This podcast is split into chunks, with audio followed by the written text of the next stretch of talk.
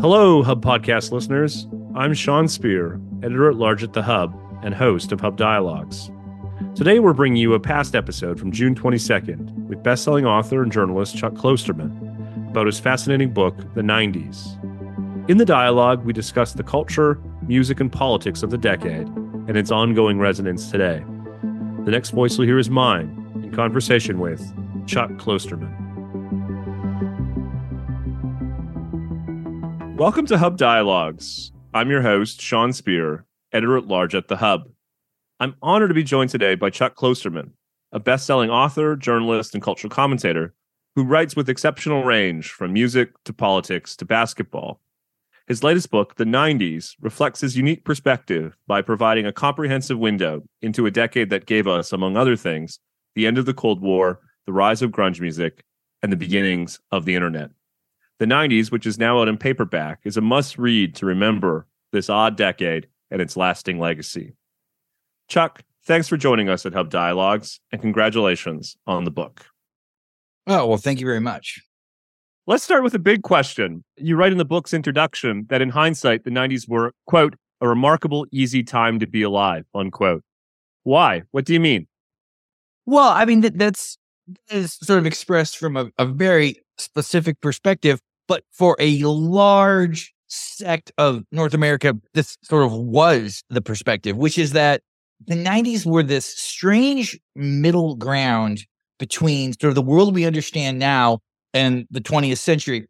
You know, there was no wars happening, hot or cold. The Cold War was over, and there were skirmishes, you know, you know that that, that the U.S. was involved with, but it wasn't sort of a a full on embrace of that sort of wartime mentality. The economy was good the internet was still perceived as something that was only really a potential idea that seemed to have very little downside. Even though there was some concerns about it, it was for the most part, it was like, well, this might be the answer to everything. The stakes in general were lower. Now, there's always going to be a person who hears that and says, well, you know, not for my father. He was living on the street during that time. The stakes couldn't have been higher. And of course, it's always going to be the case. But I'm trying to write a book or tried to write a book that used a pretty wide lens. And, you know, th- this is a, a, maybe a, a strange thing to admit, but I know that going forward, there's going to be a lot of writing about the 90s from an extraordinarily subjective lens, where people are going to look back at this period and say, well, we all thought this, but actually this was true. Or we thought this band was important, but there's actually this other artist we should care about. And this film director got a lot of attention, but this other person no one knows about is more significant now. My book is sort of the baseline to push against. Like mm-hmm. it is a pretty standard take on the conventional view of the 90s and sort of what that meant. Because I am a person who really believes that in many ways, the caricatured idea of a time is the most meaningful because for the casual person, that is how they understand it. And even if they learn information true information or that contradicts, you know, the significance of that period, it's still working through the idea and through the prism that, well, this is what was the accepted way to understand the time. The decade was a coming of age for those in Generation X, uh, which you describe as the quote, least annoying generation. What makes it less annoying than the baby boomers before it or the millennials who followed it? And how did this generation's tastes and preferences come to shape 90s culture in a way that was different than the boomer driven culture of the previous decades? Well, I have two answers to that. The first was the answer sort of I built into the book, which was that the main reason Generation X is the least annoying generation is because it's the smallest generation. It has the least number of people, so the least potential to be annoying. There also seemed to be a sense that the baby boom generation was uh, almost kind of pedantic about uh, their criticism of the people who came next and the generation following Gen X seemed much more enraged and angry and distraught and, and sort of kind of grievance built. So there was less complaining from that kind of middle sector of people. Now, some people say that that is a, like a like a, a, weird thing to sort of be happy about. It's almost like bragging about apathy, but I don't know. There's a fraction of truth in that. The other thing I will say is that on the page of my book where I called Gen X you know, the, the least annoying generations. You know, many people who are older and younger than me hated that and, and criticized me for saying that and, and, and couldn't believe I said that. Now, everywhere else on that page, it basically says how you know, Gen X people were kind of apathetic. They're not that meaningful. They'll probably never be a Gen X president. They sort of uh, were willing to sort of accept things that they consciously maybe disagreed with, but didn't care. You know how many Gen Xers have complained about that? None. no member of Generation X has complained about the multitude of negative things I said about them. And yet there's been this like minor firestorm over the fact that I said they weren't annoying by everybody who's not them. So that's proof of their lack of annoyance that they did not complain about the negative things I declared them to be. Now, you second thing you asked was like, how did this shape sort of, you know, the way we think about culture from that period? Well, you know, the 90s in some ways are split into two sections. There's kind of two 90s. There's the first half up through, you know, kind of starting actually with like the release of Nirvana's Nevermind, arguably ending when Kurt Cobain killed himself. And then there's that second half of the 90s. The cliche of the period is that first section. All the things when we think about, you know, sort of the way people dress, the way people act, all of the things that would be a, in a cartoon about the 90s happen in that first section. And that really is, I, I suppose, like the vortex of like the Gen X sensibility.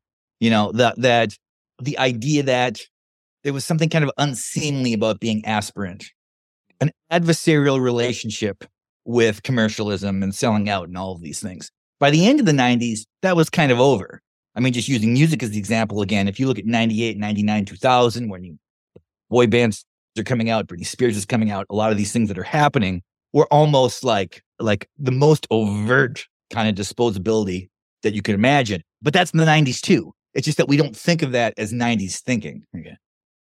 You, you mentioned Nirvana's album Nevermind, which looms large in the book. I, I want to take that up now if it's okay.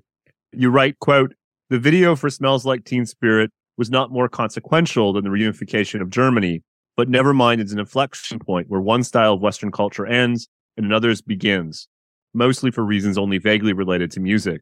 I also love the line, quote, the legacy of Smells Like Teen Spirit was not transposable. It had to be this song delivered by this person, unquote. What was its significance as a cultural marker for the decade? And what do you think, Chuck, was behind its popularity and notoriety? Well, the short answer to its its popularity is kind of merit based. Okay, Nevermind is a very good record made by a very talented band. Smells Like Teen Spirit is sort of the the best manifestation of what they were doing musically at the time. It was well produced. It was essentially a record with punk aesthetics that was produced like a Metallica or Motley Crue record. So there were people who would have never in the past been interested in sort of outsider music who now were because it didn't seem like outsider music at all. But the real significance of that is non musical. You can certainly argue that there are 10, 20, 50 records, if you're depending on your taste, that are better than Nevermind. But Nevermind is the shift point from what we think about, you know, the 80s, sort of the idea of like, you know, Gordon Gekko, um, you know, um, hair metal, the, the, the sort of the Reagan era, MTV, the, the, the sort of the, the real almost, you know, distaste for hippie ideology, you know, shows like Family Ties or a movie like The Big Chill, where these people are dealing with like the failure of the 60s. And then you get this thing, this record that comes out and for all the people who had been uncomfortable with the the the world that the 80s sort of seemed to symbolize, they now had something to be like, well, this is the artifact that overturns all that. And in fact, it is not just a good record. It is a kind of a, a, a like a like a microscope into the mind of the modern young person. So everything we do, everything that we sell, everything that we make, everything that we build has to be understood through this specific person. And, you know, I was recently listening to a podcast that Courtney Love was on, and she was talking about how there was some interest in making In Bloom the first single off Nevermind. And she really believes that it's a superior song and they should have done that. Almost everything is different, I think, if that happens. I don't think that that the idea that Kurt Cobain had this kind of exceptional position in the culture occurs if the first thing we hear is a song that sounds the way In Bloom sounds. It had to be Smells Like Teen Spirit. Now, I could talk for an hour about the specific musical qualities of it that make it that. I think that would be kind of, you know, boring to a lot of people, I don't think it's transposable with other songs. I do think that there is some things that aren't just the right time at the right place. Some things are it. Like they need to be the thing. I should just say in parentheses, Chuck, I remember as a young person sitting in the back of my parents' minivan on long trips listening to a recorded cassette of Nevermind. And as you say, what a what a break it seemed to represent from the music that my parents listened to at the front of the van. Let me follow up though, because as I was reading the book, one thing I wondered is the odd dynamic in which Nirvana, in its form of the youthful grunge genre, defines the decade's music, but Seinfeld and its quirky yet mostly observational humor defines its television. What do you think explains this dichotomy, or do you disagree that the two are dichotomous? That's a great question because those are two things that don't seem to have much in common. But remember, rock music, pop music in general, is kind of a rarity among 20th century art in that it was the only art ever defined by young people, made for young people. The whole idea is that this is youth music. It, you know, pop music is the only thing where the opinion of a 75 year old critic means less than any 13 year old. Like if we're talking about a new song and you can ask Robert Christgau or you can ask a high school girl, everyone's going to believe the high school girl. Most art isn't like that. Okay. Television, of course, skews older. Kids watch television, but they kind of watch what's on or what's, you know, sort of almost a like a time filler for them. And certainly in the 90s, music mattered more than television to young people. It's not that way now, I don't think. But the uh, Seinfeld had this like a, it, it was a, a sort of an encapsulation of the dominant form of humor during that period, which was or lack postmodern irony, basically. Like irony was everything in the 90s from a comedic perspective. That was the only thing that we seemed to understand as funny. And the postmodern aspect of Seinfeld was the constant recognition that this was a TV show we were watching. That on this TV show, they were trying to make a TV show about their life in the TV show. Seinfeld wasn't about reality. In fact, as the show moved on, it became more and more absurd. The show that was probably just as meaningful though over time has been Friends, because Friends was more replicable. People attempted to to make versions of Seinfeld that didn't really work. I mean, there there are many examples of this, but Friends was different. Friends was sort of something that existed almost out of time. I mean, I think it's very interesting to me that you know uh, the show Friends was about people in their 20s in the 90s dealing with problems of middle life kind of between you know when you leave your family and your friends are more important than your family and all that. But we don't see that as having gen x characteristics because that show is kind of made outside of time. And as a consequence a young person can still watch friends and, and, and sort of connect with it in the same way that people did at the time. Because when you watch an episode of friends it's very difficult to know exactly when it's happening they make some cultural references. You know, there's a show episode about Hootie and the Blowfish. You know, there's an episode Jean Claude Van Damme is on. For the most part, it's impossible to tell. It, it almost kind of pushed culture more than it pulled at it. Like, you know, like people all had haircuts like Jennifer Aniston for a while. It wasn't like Jennifer Aniston's hair was based off what was happening in the world. So, I mean, those two shows, those two sitcoms, you know, played back to back on Thursdays, is probably the the way to understand 90s television if you're going to use a real small sampling. Well, that leads to a question I wasn't going to put to you, but I'd be remiss if I didn't ask it. You write in the book that Friends wouldn't have made it if Seinfeld wasn't already around. What do you mean, Chuck? Well, I can't guarantee that it wouldn't have made it, but there was the idea that Friends in some ways was built off of the Seinfeld model, which is like, okay, so it's set in New York, but even though it's clearly filmed in LA, dating is really the core problem, but the B story is always about the quirks of the characters. And Seinfeld was, you know, had kind of become a, a popular thing in 1994 when Friends came out. And that was during a time, which, you know, seems very antiquated now, where the most important thing about any TV show was the show that directly preceded it. I mean, now because we stream things, you know, like my kids have no sense of when a television show is actually on. the idea of waiting for a television show seems absurd to them. Like they don't even really understand what like they're almost like, what would be the purpose of that? And it's like, well, there was no purpose. It's just the way it was. You know, you can look through this whole lineage of shows in the 90s, something like Veronica's Closet. That's a show that's on after Seinfeld, and it's the like the fourth most popular show in the country. They move it to Monday and it disappears. You know, there's a whole, you know, there was a, a show called um, The Single Guy. And that was kind of, you know, the idea was almost like, well, this is almost a younger Jerry Seinfeld or whatever. You know, what it cost to buy advertising on that show was massive, even though it wasn't a fraction as popular as, say, a show like Murder She Wrote. Because there was also the understanding in the 90s that certain audiences mattered more. A young person living in a city was much more important than three people living in like suburban Omaha or whatever, you know, who were in their 50s. So the the the relationship between Friends and Seinfeld is pretty strong. You know, it's like not necessarily maybe in in how the show feels to someone watching it now, but from a constructive standpoint, if you're NBC at the time. Yeah.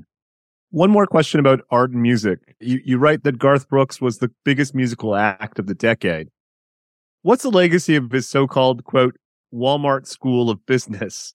Did it influence the future, or was it the last gasp of a pre internet age in which specialization and niche audiences came to trump Brooks's volume based model which you describe as the quote, wonder bread genius of his generation, unquote. Yeah, well, you know, there are there are two ways to look at this. I mean, one way is to say that, you know, Garth Brooks is this bizarre anomaly who was not only the biggest artist of the 90s, but the, the biggest singles artist ever in terms of selling records and moving units. You know, nobody was bigger than that. I think his least successful record in the 90s was a Christmas album that still went double platinum, I think, you know, and that was his second attempt at a Christmas album. I think there was only one year, maybe two years in the 90s where he didn't put a record out. He was very prolific. And yet we don't think of him as a 90s figure. Like the, if we were making a, uh, I don't know, a collage of 90s figures, somebody would be like, well, we got to put Eddie Vedder in there before we put in Garth Brooks. Or we need to put, you know, uh, Liz Phair in there before we put in Garth Brooks. So, so in a sense, it was almost like because he is very separate from the kind of imposed zeitgeist, what we sort of like to retroactively consider to be what the 90s were like. He is in some ways, you know, less significant than he should be. Although I suppose there's another school of thought who say, well, when you look at Spotify now, you have these songs that have these huge, uh, you know, listener counts that, that their plays are just massive. And, and these people don't seem famous at all. Like that, it, it almost seems as though it is just kind of background music that, and that the meaning of the artist, what culture that artist comes from matters less. And maybe you could say, well, that is an extension of, of sort of the kind of the phenomenon of Garth Brooks or whatever, because there were a lot of people who liked Garth Brooks who did not associate themselves as being fans of country music.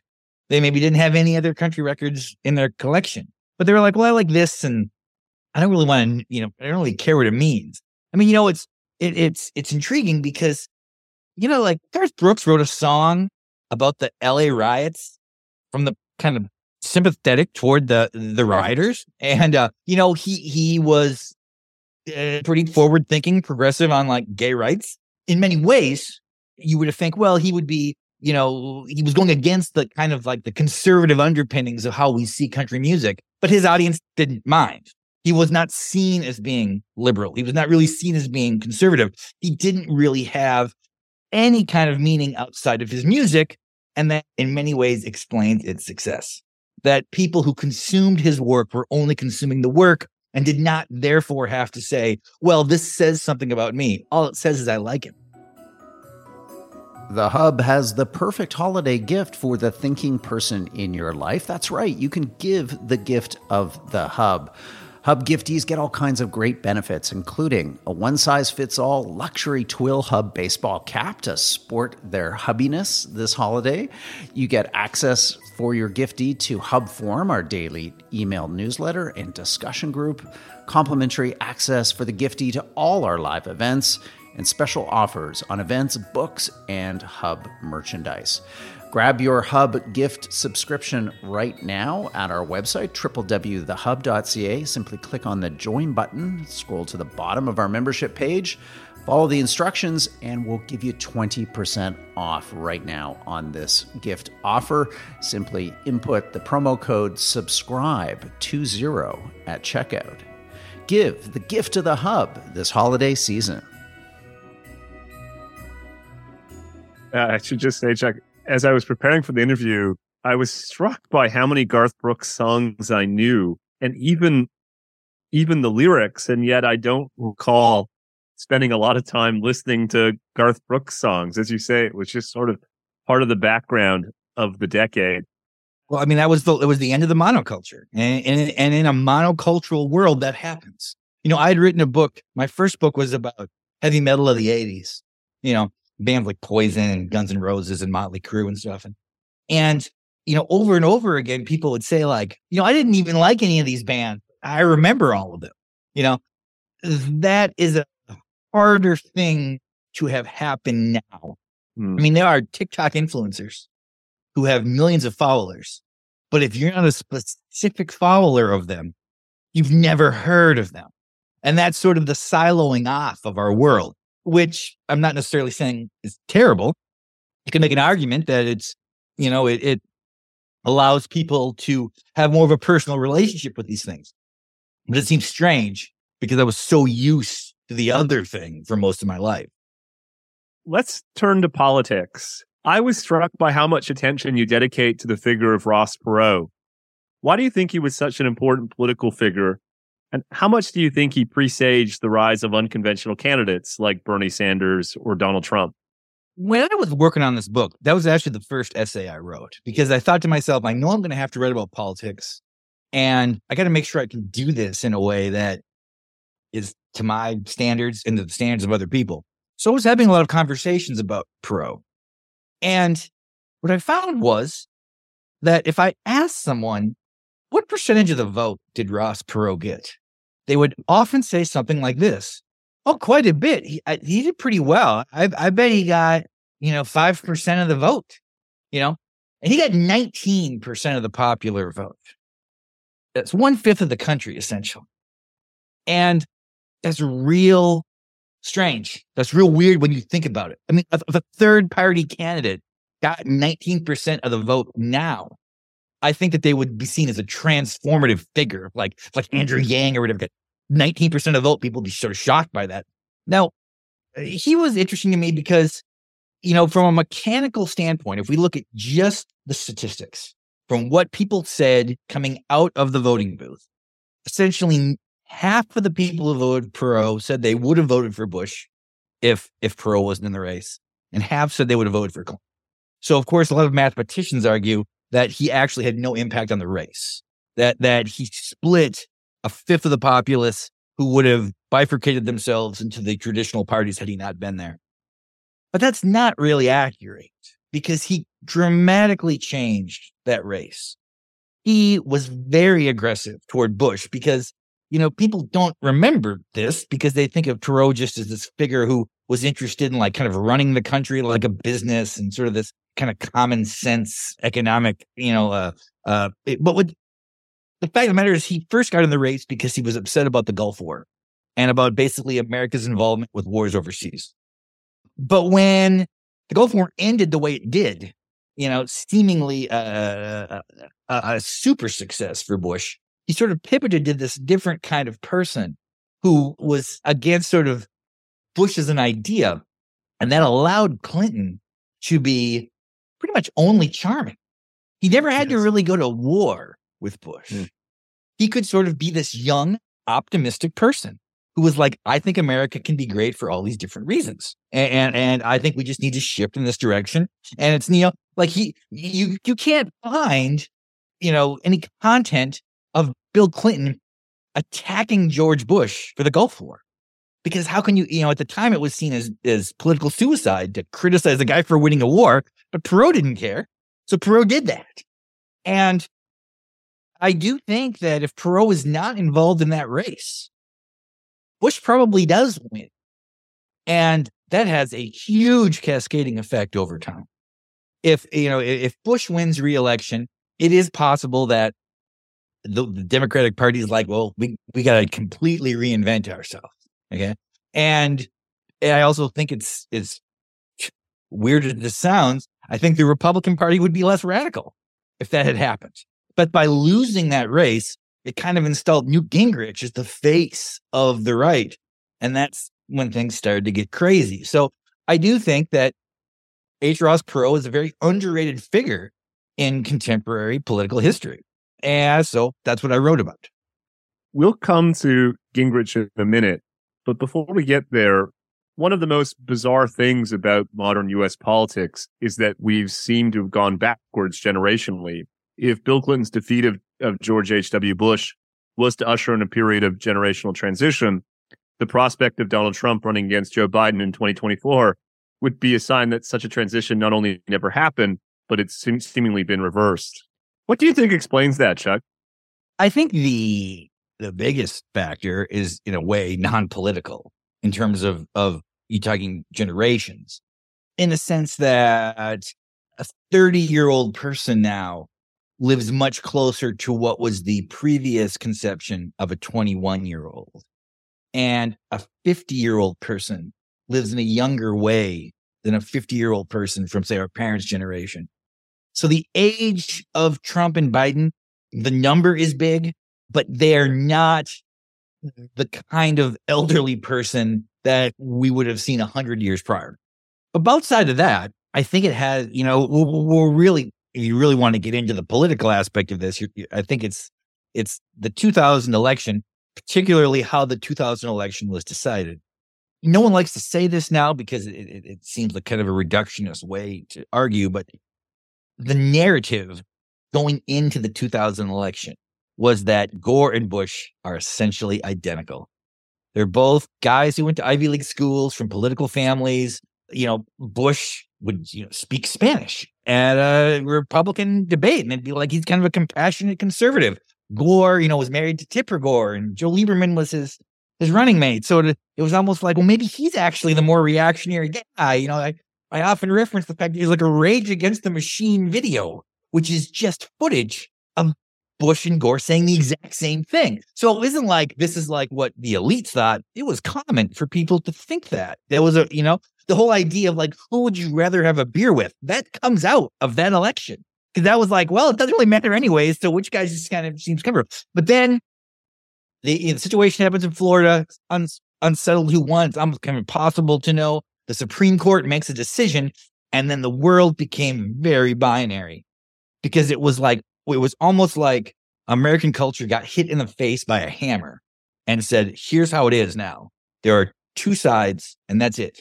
There are two opposing sides, and there is no room for this sort of 90s haziness where it's like, well, both of those things might be true. You know, the 90s were a big cognitive dissonance period where you could have two contradictory ideas in your mind and express them. And it was like, well, that m- makes you reasonable. That was kind of over. So as we move, you know, from 2000 then over the next 23 years, the, that, that bifurcation becomes greater and greater. The chasm becomes wider.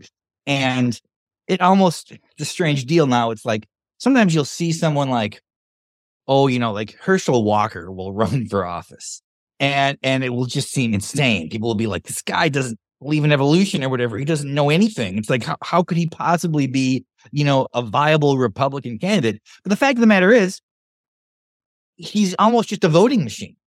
Like if there's a more reasonable, educated Republican in that position, they're still going to vote the same way Herschel Walker would have voted. So the idea of, you know, of like Biden and Trump, they really are just figureheads for these blocks that are only going to think one way about everything. And that might be why it seems as though the the best candidate to run now is just whoever has the highest name recognition. I mean, you know, I'll have political conversations with people and they'll be like, you know, uh, I think Dwayne Johnson should run. I think The Rock should run. And everyone kind of chuckles. And part of me is like, I don't know, that might make sense. Like, it may, because it's, it's not, we're no longer voting for a person. We're voting for a list of ideas that that person is going to enforce regardless of how they feel. You write that the decade's politics were marked in part by growing rejection of so called political correctness. One doesn't want to be deterministic about these things, but that was arguably part of Newt Gingrich's appeal in the 1994 congressional elections. Chuck, do you see any parallels today with the rise of so called wokeism and its own emerging critiques and backlash? Absolutely. I mean, you know, it seems to happen about every 25 years or so where this occurs, where there are these kind of profound semantic arguments over the meaning of language. Now, it's a little different now because, you know, we, we've sort of moved from this idea of working toward equality toward working toward equity, which are much different principles. Like I, I don't, I don't, I think, I don't think people realize how different those two ideologies are. You know, in the '90s, it was more of an insular academic argument. I mean, there was fear that oh, you can't say whatever you want now at the office. That was true. Then a lot of it that was probably you know, quite positive in a way. You know, like it was like there were certain limitations in media.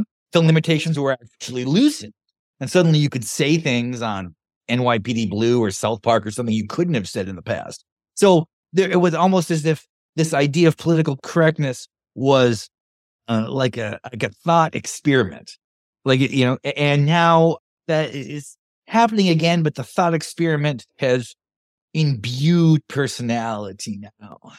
But I mean, in both cases, what what it did is that it, it prompts people to sort of uh, see their political philosophy as mostly a rejection of a political philosophy of a person they don't like.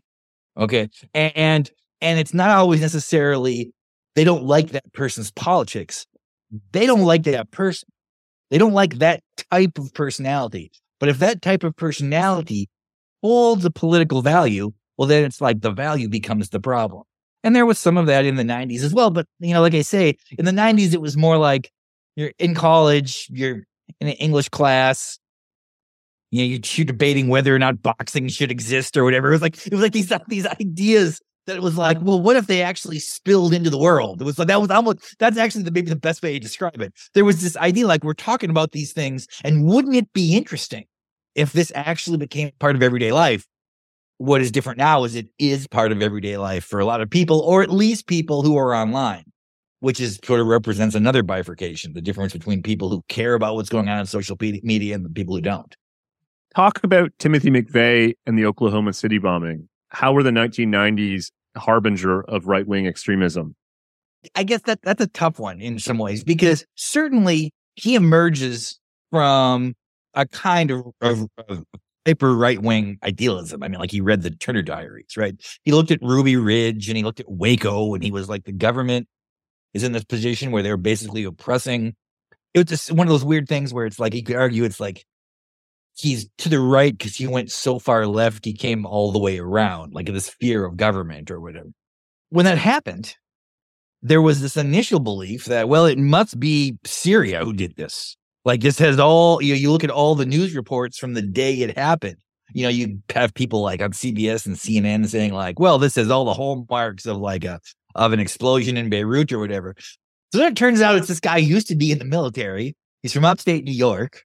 That's like, wow, this is this is weird. This is this the most dangerous person? This is the most dangerous person. Somebody who exists in this country is that more dangerous than somebody who has you know uh, ill will toward the United States as a country from another place? I sub these you know there's always a temptation to connect all of these things. You know, you, you know you can connect the contemporary protest movement, you know, back to the Weathermen and the Black Panthers. You can connect the kind of the, the current kind of right wing mania to Timothy McVeigh and David Koresh and you know all these things through time. You know, I, I mean, he, he's a harbinger of the present if you believe that. I mean, you know, and a lot of people do. I'm not saying I don't. I'm just saying that it's like that. If, if you're trying to make this connection, it's sort of like if you make the mental connection, it exists because all it is is a projection, right? We have no. It's not as though people are. I don't think like uh, like I have these political views as, as a homage to Timothy McVeigh. I, I don't see that expressed, but the things that he feared or hated or disliked, whatever word you want to use, those things don't really change. Like they're they're still present. You mentioned in a previous answer today's online world. You also write in the book that 1995, quote, seems like the year the future began because of the rise of Netscape Navigator and the early version of the internet. Why don't you talk a bit about how it came to influence and shape the decade? Well, there is it's very easy to imagine a future where when people think about the 90s, I'm saying in a hundred years, and, and maybe the only thing that they really remember is the internet, possibly the beginning of cloning. Like that, maybe those might be the two things that that sort of uh, become like the only memory of this period. Now, what is interesting is that the internet certainly existed in the 90s, but it was a com- it was so different than the way we think of it now. But we we kind of project our present understanding of what the internet is like onto what we assume the dawn of it must have been. So you you mentioned 1995. Okay, so Amazon starts that year, but they're only selling books. You know, Craigslist starts that year. We had no idea that that was going to devastate the newspaper industry. It did, but you know that was just like a epiphenomenal effect of it. I mean, it wasn't like his intention. Search engines and the ability to search starts changing. But a lot of the things that we think about the internet now, if you ask someone, if you were to to ask your listenership, you know, it's like, what are problems with the internet? They would give you this list. And what they would really be doing is giving you a list of problems with social media, which didn't really exist in the 90s. And that is like a you know, you could still be a person in 1999 who wasn't on the internet and it wasn't that big of a deal. I mean, I was working in media, so of course I was more involved with it. But, you know, there was a long period where it was like, oh, yeah, I use the internet. It's great for fantasy football, it's great for driving directions. It's like, you know, people, I was like, look, unlimited pornography. It's like, you know, you can find a recipe for chicken parmesan real fast. You know, the idea that sort of it would both connect people and make them more alienated at the same time. That was something that people said, but not really felt. So, what is important to me about the internet's relationship to the 90s is that it's both over and underrated.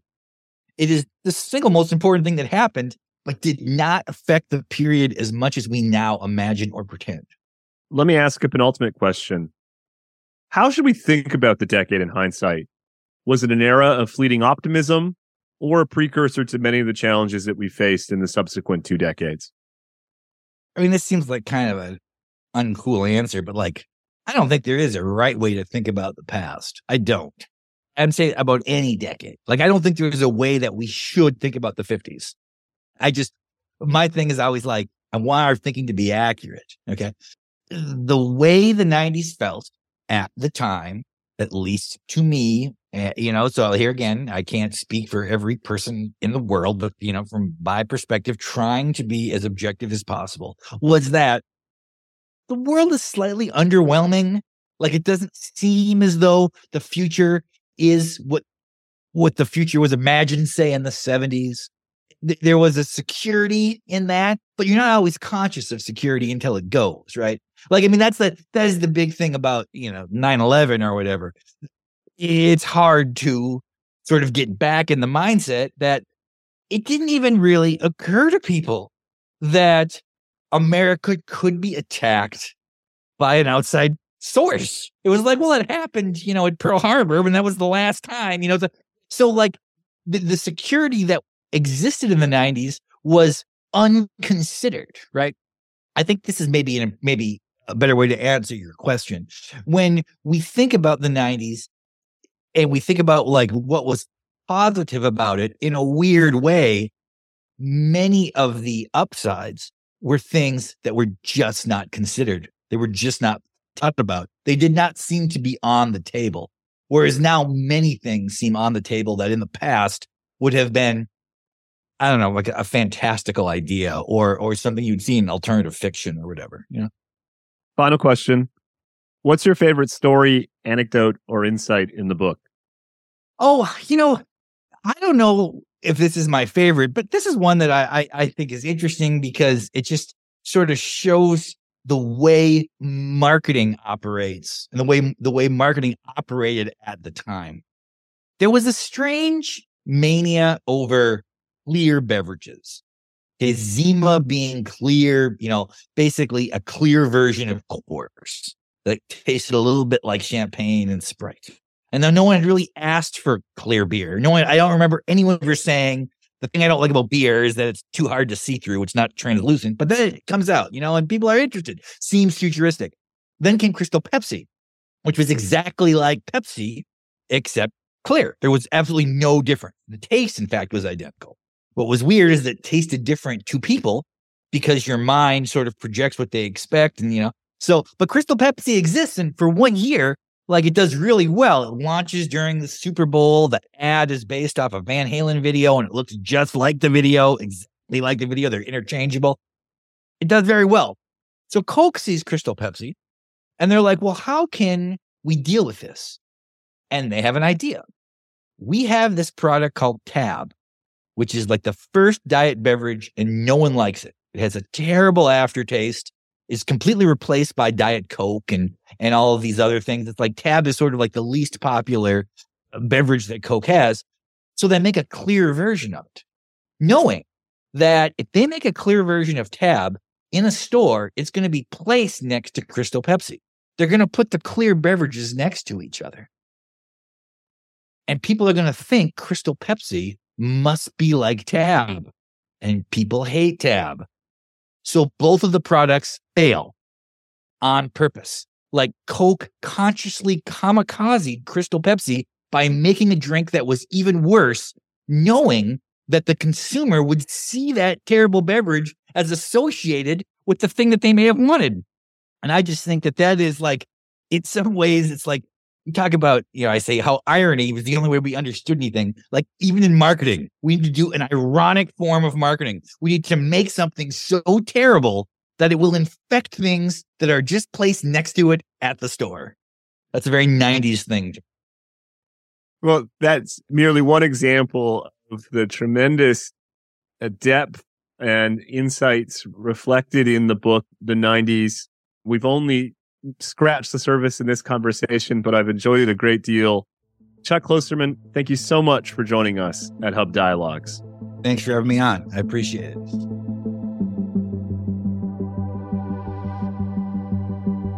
Thank you for listening to the Hub Dialogues, brought to you by The Hub, Canada's leading source for analysis and insights on the issues driving the public conversation.